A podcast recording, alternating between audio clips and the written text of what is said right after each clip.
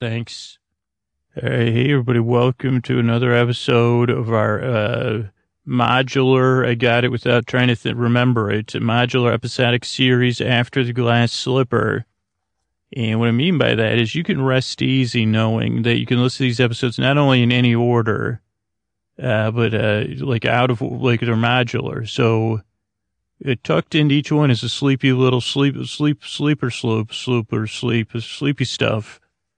I guess it could be, here's a lesson. Snuggle in and get comfortable. Scoots is here to put you to sleep. So each one of those has that life lesson tucked right in there. Scoots is here for you. Episodic, modular, for everyone and everywhere.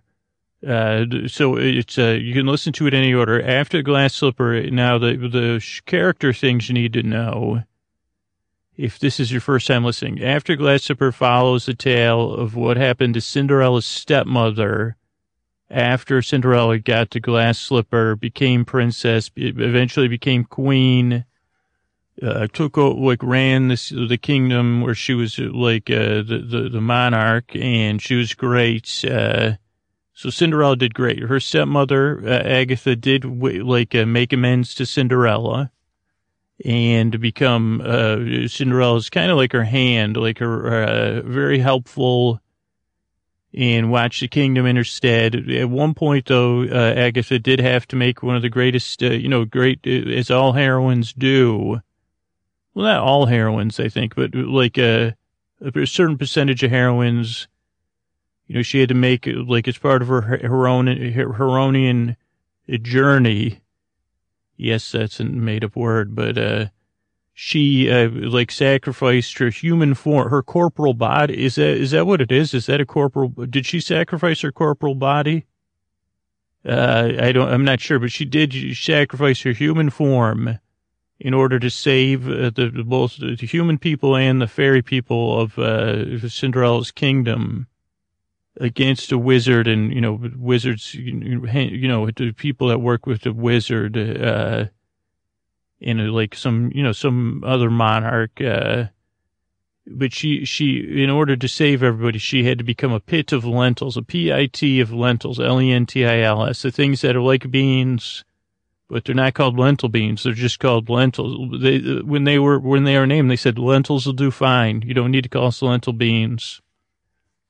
Technically, we may be a legume, but we prefer. Please don't confuse. Also, don't confuse us with dried peas. I got that in an email from a lentil, who claimed to be speaking on behalf of lentils everywhere. But who knows? People could. Anybody can claim that in an email. Here's a tip, in the middle of a setup for the episode. Don't open I guess you open it, when it says, on behalf of lentils everywhere. How could you not? I guess if you want someone to open an email, put that in the, subject heading. Except me, because I'll you'll be able to hear my teeth grinding. I say, not another lentil email. I mean, I've just been getting through all the emails from different people from Bernie the Butterfly. On behalf of crickets, sending you this message as a representative of the kingdom of crickets. On behalf of friends of pigeons everywhere. This is what my inbox looks like every single day. And then there's the passive of AGG ones that say, for the podcast that knows nothing of lentils, for a podcast that cares nothing. And I said, here's the important thing. I got off track because I was about to say the podcast that cares nothing for feelings of lentils. And up until this story, I would have said, who cares? Show me a lentil that has feelings, and I'll think about it, empathizing with it. But in this case, Agatha gave up her human form to become a pit of lentils. Don't worry about it because it happened in another season. Just go with it. She's a pit of lentils. In this case, in that story, she was. Now she's more of a pool of lentils. But a pit of lentils, it's more melodious. I don't know if there's an extra syllable in pool. But a pit of lentils, like a swimming pool full of lentils. But this is like ancient kingdom, so it's more like picture masonry and stuff, and not whatever the heck pools are made of, concrete. Oh boy, this is a long summary. So Agatha, Cinderella's stepmother, is now a sentient human consciousness in a pit of lentils. Also, she has control, so she can flow. She can embody things. She can point. Also, she's a teacher, and she's a co-teacher, technically. And she teaches with Shelley, who is a fairy person from the fairy kingdom, which I think they like the fairies, the fairy godparents, right? That was like what started the whole Cinderella tale. Their people and the human people now live together. And that's the second season this has been going on. So now it's like the story's advanced to the point where they're like, let's exchange some myths from our background, the myths of the fairy people.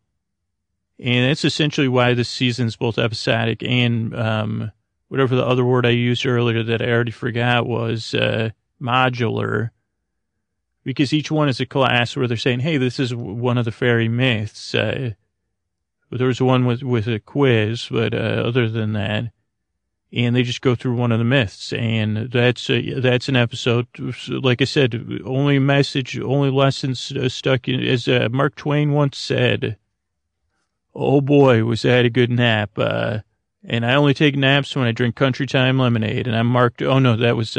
Sorry, I'm reading ad copy for another pod, the Country Time Lemonade cast. I said Country Time cast, and I said, no, can't we call it the Country Cast? They said that name's taken. So I guess I can't say that. But like Mark Twain did once say, oh boy, did I, like, probably don't take any lessons. I'm taking a nap. Go ahead, take a nap. There's no lessons in here. Maybe that was Woody Harrelson playing Mark Twain. Or maybe that was like an animatronic, what are those things called? Audio animatronic Mark Twain. But that's besides the point. The only lessons tucked in are lessons of sweet, sleepy goodness. Trying to think if I actually explained anything. Well, Agatha's Cinderella's stepmother, Shelley's her co-teacher. Students in the class are students. And that's it, just like sitting through really like a class, these modular episodes. And so that's it. And I'm also waiting for a celebrity, like, did you not show up last week? Oh, my friend, hello. I'm a very busy man. Hello, the ladies, the gentlemen, the boys, the girls, the friends beyond the binary.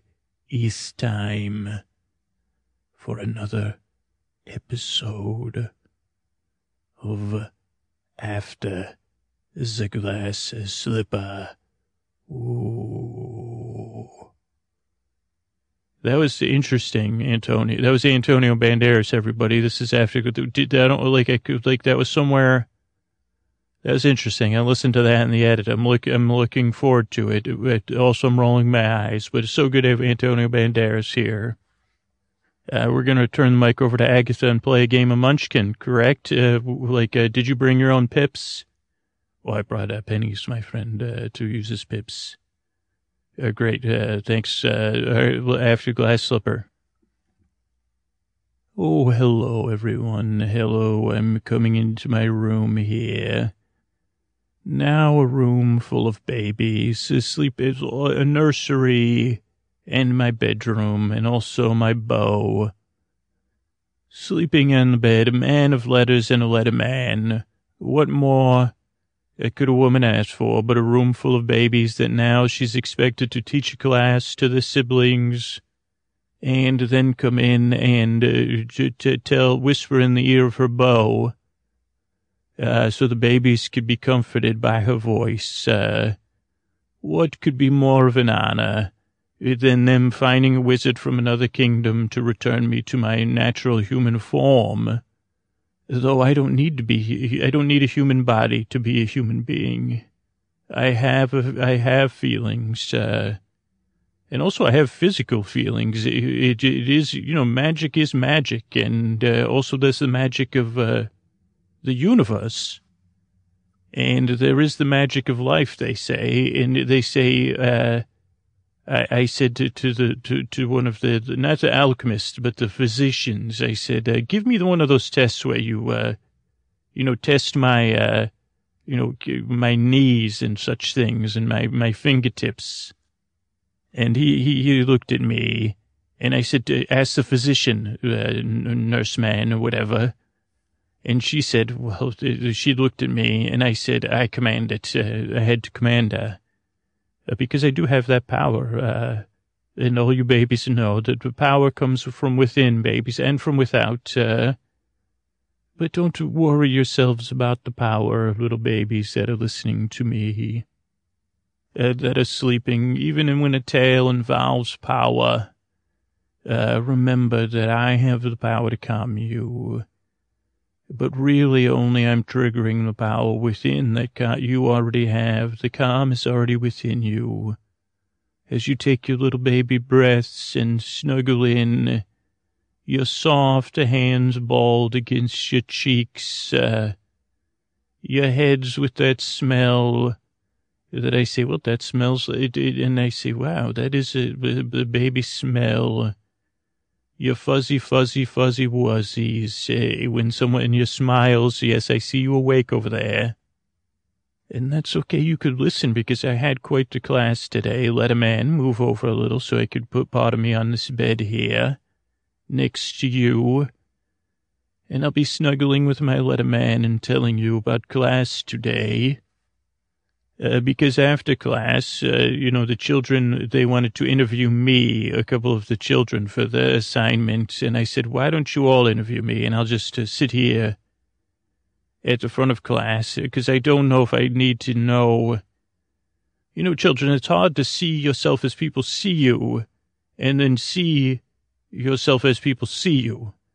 It's not an easy thing, believe me, as a stepmother and hearing all these tales that mostly involve stepmothers. It's not an easy thing, and to see how you fairy people view the humans in a fair way, very fair, and mostly with a curious eye. I understand it, but it is not easy for me to hear. And so, so I don't need to have you interview me and then have you present to me the result. I don't think I could handle that, to be honest. So I'll tell you a tale, a once-upon-a-time tale, if you gather around closely. And Shelley, when I was starting this, Shelley didn't know what I was going to do. It wasn't on either one of our syllabuses, syllabi. And I said, Shelley, do you have any tissues for have them prepared for me? To hand to you, because you will be weeping by the end of this tale. Probably not, though, because I know you're listening, babies, and I know you're the children. I said to the children, "Don't worry, I'm just kidding. I have to relieve things. Can't you laugh with a pit of lentils than just laughing? It's nothing to laugh at. I know." And, we'll save the questions for question time, probably. Though I know as soon as I start speaking, your hands are going to shoot up. Once upon a time, there was a young girl, you may even say child, named Agatha. And she had two older sisters, and they lived with the mother and the grandma. Okay, what is the question? What are the names of the sisters? It does not matter. The sisters have no names. The sisters, what do you mean they don't have, no, I'm not here to debate. The sisters don't have names in this tale. Okay. Do you know how to read body language? I thought we went through this in office hours. Do you see even a lentil-based woman has body language? Could you see Shelley's body language? She is mirroring me. Very good, Shelley. I'm glad you're attuned to my sympathetic vibrations. This makes me feel understood. Look at Shelley's body language and decide if you should keep asking me the names when I said they'd have no names. Okay, are you done with your question? Okay, I'm not trying to. I'm just trying to help you on, with the communication on other levels. And also I answered your question. They have no names by the sisters of Agatha. Okay, I know you. I see your hand up. I know you can. Don't worry about the mother or the grandmother's names either. Okay, third question. Of the names, no, it's like I'm expressing myself by not giving them names. Do I have to fill in the blanks for you? This is not a tale. Do you know everything you said about stepmothers? How do you think, if you ever wondered with all these stepmothers in your tale, what brought them to be a stepmother? And you say, oh, what is with these stepmothers? Or you may say, what kind of daughter or sister doesn't know the name or care to share the names of a sister or mother or grandmother? Well, you're going to find out. And it's a lovely tale. Once upon a time, there was a girl named Agatha. She had two sisters, older sisters, and she lived with her mother and her grandmother. And there's relatable things for you children in here. It was a time of great shortage, so we were short on water, and we were short on food. And now my people, the people I lived with, we were all led by my grandmother. She was the leader of my people. And we, as a people, we were displaced from our original lands, which we inhabited, in a little bit different situation than all of you. We were displaced by what you would call... which we would call colonists, ranging from a more powerful kingdom and crowding us out. And we had been pushed out of our lands years earlier, before I even, when I was just a baby, before I even remembered it. And I was just a young girl at this time. And but in some way, our grandmother... my grandmother, the people's grandmother, but she was actually my actual grandmother. This displacement ended up, it ended up working out in some way because we were inhabiting the hills and the mountains in this pass, and it was the one pass through this mountain. And built in the pass... was a great castle so that they could control, like, the pass, the mountain pass, the people that had displaced us. And this really worked out because of the water and the food shortages, a mountain pass is a great place for water. Even when there's a shortage, you could get water in a mountain pass normally, in a good way. And these were industrious people, the ones... the colonist types.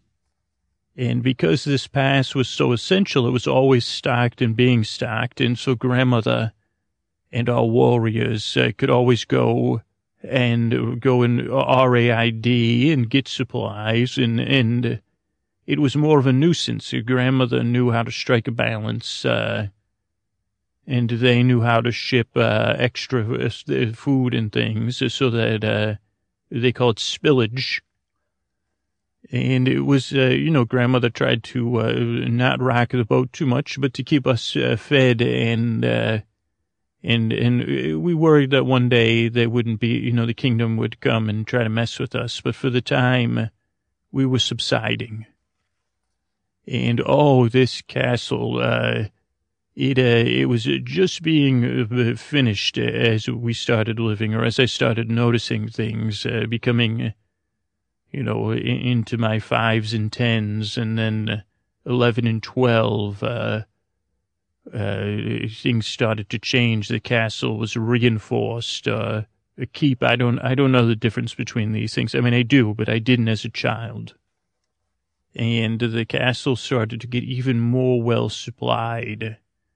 Which made it easier for us, and then grandmother was able to start a larder, as they say, in some caves, and we were able to prepare, to provide for her people and to teach them to provide for themselves. But as all shortages do, especially when they are widespread, they can lead to conflict and. The rumors in the air was that there was conflict, and that would make sense by the behavior of reinforcing the castle, and more people, more soldiers came to live there. And then finally one day we watched as a great parade rolled in, and Grandmother had learned that there was a new lord coming to run the castle. And this lord, people behind his back called him the Lower Lord, because he wasn't from the fanciest family. But and this is something that we've run into it before, the Lower Lords. But this lord was very good at, he had come from another mountain region that he had successfully defended far, far away. So they said, hey, you're good at this. Take care of this pass now, because this one is even more essential. And as this, I remember watching the parade, there was a huge, fine white horses. And there was, fancy, gowns. And while this lord didn't have a family, he was just a lower lord, upper knight. I don't know the difference. I don't know. There was something about the parading of people that I just found in my dreams every night, how high the backs were and how proud the faces were. And I don't know, I just found it mesmerizing. And I guess I did find the lord quite handsome. But there was more to be concerned about, because Grandmother had said she has started to heard that they're preparing, because another kingdom was going to try to come through the pass, and that they had started the WAR with these people. And again, these are people that will not be named, because I don't do so don't worry about it. Check your history books. It happened maybe somewhere. But what Grandmother had learned as she sent, Grandmother was good at sending people and learning things and talking to tinkers and bards and making trades. The people coming through the pass, at first all the people that were seeking refuge came through. And some of them stayed behind the castle walls, and some of them moved on into the valley beyond, in search of a life away from all this hassle. But Grandmother, her face started to show that she was nervous about this, because she had heard that this other kingdom that was coming was they had the technology. And the technology they had was much more powerful than what she said, this castle is going to fall when the technology comes, because they are much more advanced. But Grandmother also said that there's something about them that I don't trust them. I don't trust that they will be able to get by. So she was trying to figure out what to do, and I could tell it was she was worried about her, and she was worried about her people. And so I just kept thinking about the parade of people every time I got stressed with Grandmother. And then one night Grandmother came and told me to come into a tent with my mother. And she said, I have a plan for the two of you. I want the two of you to go down to the castle, and you're going to meet with this person, and you're going to be cloaked in these rags here, and you're going to live behind the walls there, and I have a plan, don't worry, you just have to trust my plan. And she looked at my mother, and we got it, and I said, we're going to live in the castle, like the castle where the white horses are, and the bannermen, and the streaming, and the luxurious silks and fabrics. And Grandmother kind of laughed. She said, oh, you love what the castle looks like from the outside, and the people, what they look like. She goes, you'll be going to live there to be safe. And she goes, at first it will be tough, so I want you to trust that I have a plan for you. And I said, okay, Grandmother, I'll trust you. And so she sent my mother and I And one thing you should know, children, before that'll make sense in just a minute, is my mother was a great beauty. And I know some of you may snicker at that, and I know what you're snickering at, and I don't appreciate it, but my mother was a great beauty. And you could see some kindness in her eyes, but also some cunning. And while for most of her life she always deferred to my grandmother, and my grandmother was the real leader in my family and of my people, I always thought one day my mother would take my grandmother's place, probably. And so we actually were like covered in these rags, and we went in through the castle, and we were hired to work in the castle, and it was hard work. And we went like the people running it. Now, maybe you heard this tale about me and Cinderella, and it will make a little sense, that part. We were made to clean out the fireplaces and clean the chamber POTSs. And a lot of people that hang around a single lower lord, they call them hangers-on, and they were always... They were taking the most advantage of having a luxurious life. So they weren't the kindest people to work for. And so it was tough times for me, because I thought I was going to live in the castle with fine things, and I found myself on a cold floor. But even that cold floor had walls around it, and it had a little bit less wind to it than when we would sleep on the hard scrabble ground in the hills and the mountains. And my mother was there, and I guess I was closer to my grandmother, but my mother was always there with me, or sometimes, I would sleep with the other servant children, and I don't know, so I did feel some reassurance, despite how much work it was, and how much hassle we would get sometimes, and... I came to both understand working with the other children, but I was also jealous that my sisters weren't there.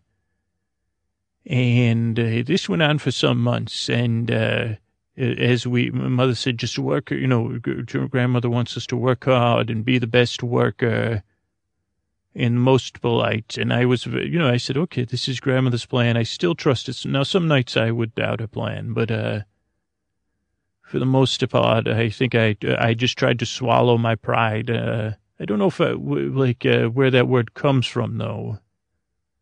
But anyway, I don't know. Sorry, children. I was just fixated on the meaning of pride. And what pride did I have before I arrived? I did have some. Maybe it was more dignity. And, I'd be bossed around, and I would not be happy about it, but I said, this is part of my grandmother's plan. Let me keep working hard. And eventually we rose up, and we started to be able to serve the Lord himself, and he was very nice.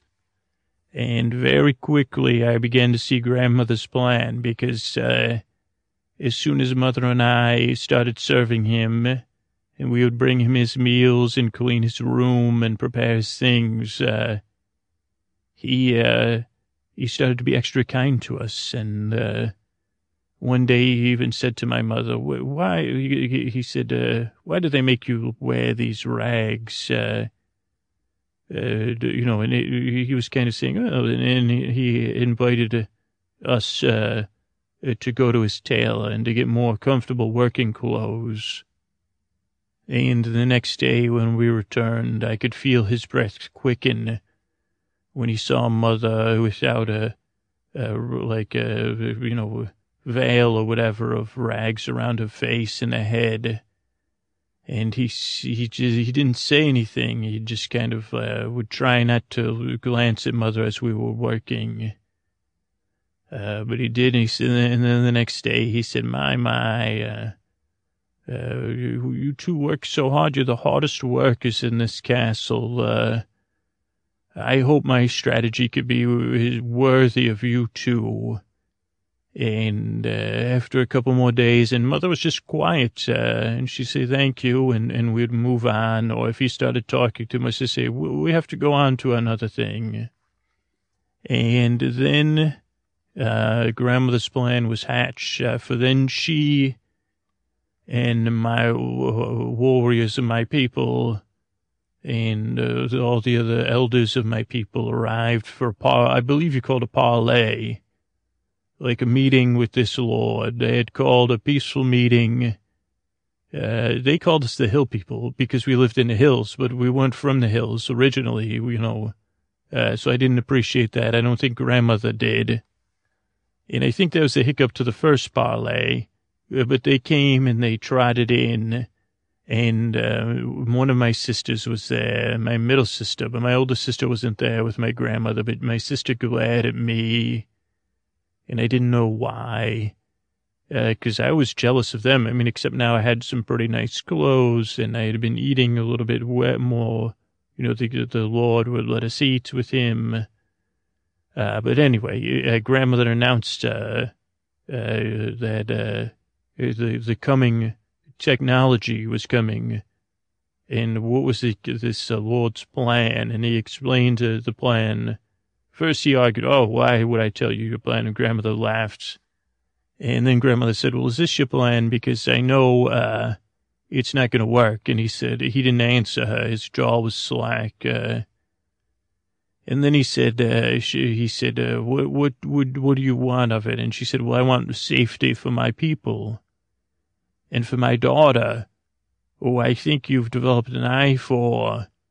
And then my mother stood and walked to my grandmother, and then they motioned for me to come.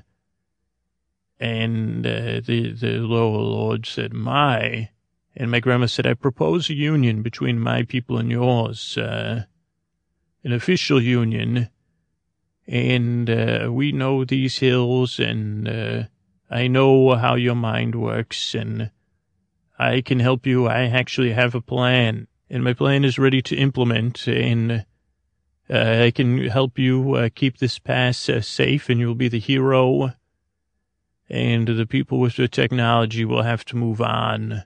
From here. And she said, what say you? And he said, oh, give me a fortnight to think about it. Not a fortnight. I think that he said, give me some time. I think a fortnight, maybe it was a fortnight. I'm never sure. Is one night and a fortnight, or is that a certain passing of time? And so we had to go back with my grandmother, back to the hills, and that night I learned that one of my sisters had gone away, and no one knew. They said, well, she's gone to make her own way. And I said, where? And grandmother said, don't worry about it. And mother was a little bit unhappy about it, but she didn't seem too upset. And my sister didn't. She said, why are you asking about sister? And they said, well, where did she go to live? And she said, she's a grown-up now. Because my sister was almost an adult. I was still a girl. My middle sister was actually she was a woman now too, but I was not a woman yet. I was a girl. And I said, well, where'd she go? And she said, well, maybe she went to live with the people of the technology. And I said, well, we should go get her back. We should go see if she wants to come back and live with us at the castle if the king decides. And she said, it's not a king, it's a lower lord. And I said, you talk like the hangers-on of a lower lord. I've been working, and I told her about all the working, but she didn't seem interested. And so I went to see my grandmother that night, and I said, Grandmother, I've been trusting you, and I was hoping you hatched a plan. And she said, you seem to be doing well. And I said, well, it's very hard, you know. And she said, your mother told me about how, you know, she goes, but it's all part of my plan. I'm glad you trusted me. And I said, well, what about my sister? She's gone to maybe live with the people, the technology people, or where's she gone? And grandmother said, she goes, don't worry about it. She goes, you know. She goes, do you want to know about my plan to close the pass? And I said, oh, Grandmother, I do. And she told me of a plan, if the lower lord would agree. to use her own technology that she had learned, the secrets of my people that I didn't even know about because I hadn't reached the age where they pass on the secrets of the elders. But our people had these great secrets of moving heavy objects. And grandmother said, we'll make the pass even less passable. And there'll be no way for them to... She goes, at first it'll seem like they can't even come through. And the technology, even if they were going to use it to get through the pass, they would be too vulnerable. And even if they tried to come through... She goes.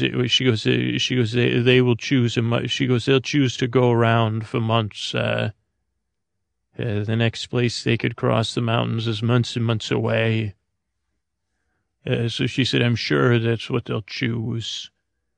And then we returned for the next to hear what the Lord decided. And we went into the courtyard, and there was people gathered everywhere, and the white horses were there.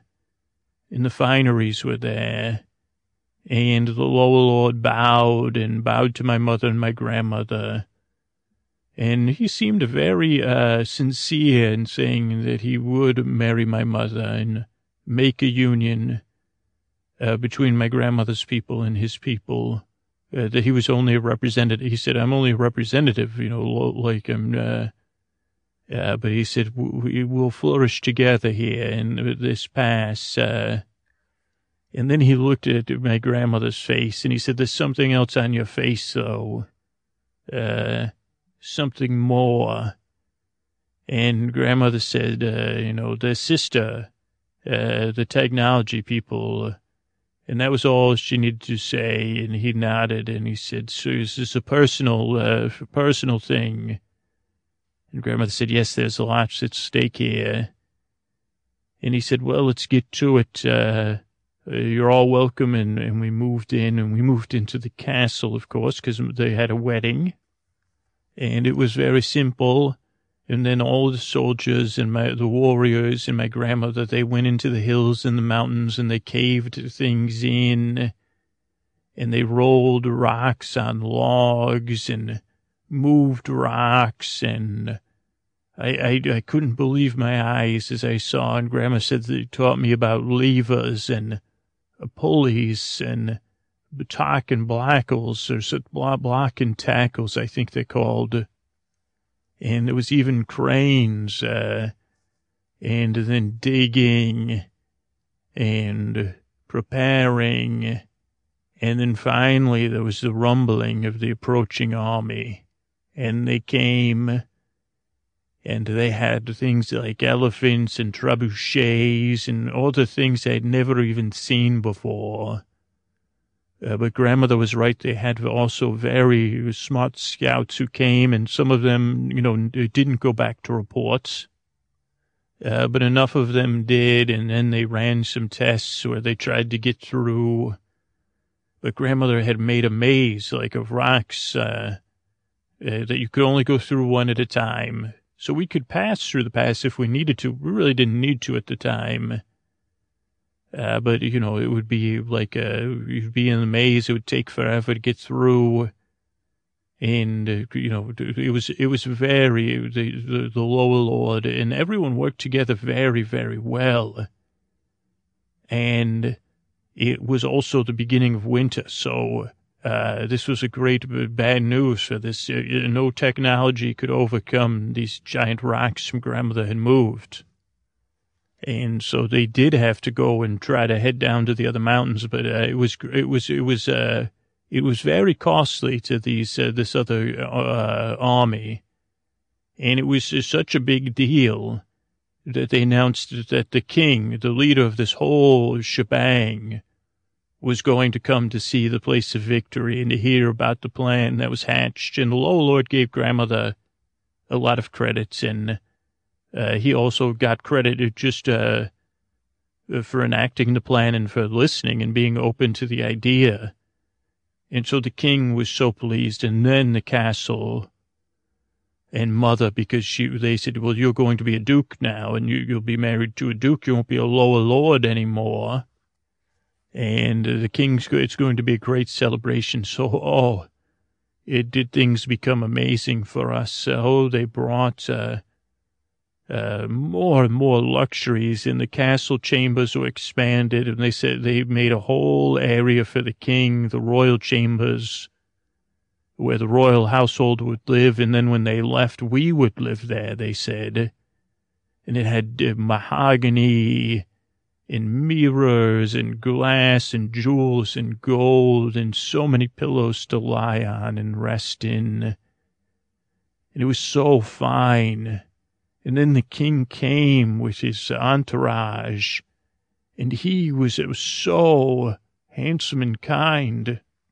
And we began to live a life that I could only imagine. And we were treated with respect and dignity and deference. And this was right as I was just getting close to saying goodbye to my childhood. And I felt so powerful. Because people treated me like I had this power, and because I was part of grandmother's, I had the shine from my grandmother, from the Duke, and then the king came, and he loved to spend time with my sister and I, and I think I noticed the same look in his eye, but I was also, and he would tell us tales from his kingdom, of his adventures, and of lizards, flying lizards, and ice people, and horse lords. It was such a time of golems and, rings and wars even in the stars. So it was like, even one time he told us about a doc, an alchemist that could travel the times, and every night we would sit there and listen to him, children. And I told the children of my class how I never felt more safe and secure there, listening to the king, lying in a bed of luxury, relaxing, unwinding, as kind of you are babies now. All around me. I think this is where I'll stop my tale for the day, because I think I'm going to take a nap here next to my letter man. When all was well, once upon a time for Agatha, in a castle, secure in a palace, surrounded by silk and velvet and, everything I had seen, I was living that parade. I would pet that white horse every morning and feel its soft fur. And it was like I was living a dream once upon a time. As you all rest, my little babies around me, as I snuggle up with my letter man. As I breathe, as you breathe, we all rest here. And maybe that was a lesson for the time, to rest secure in the past. Good night.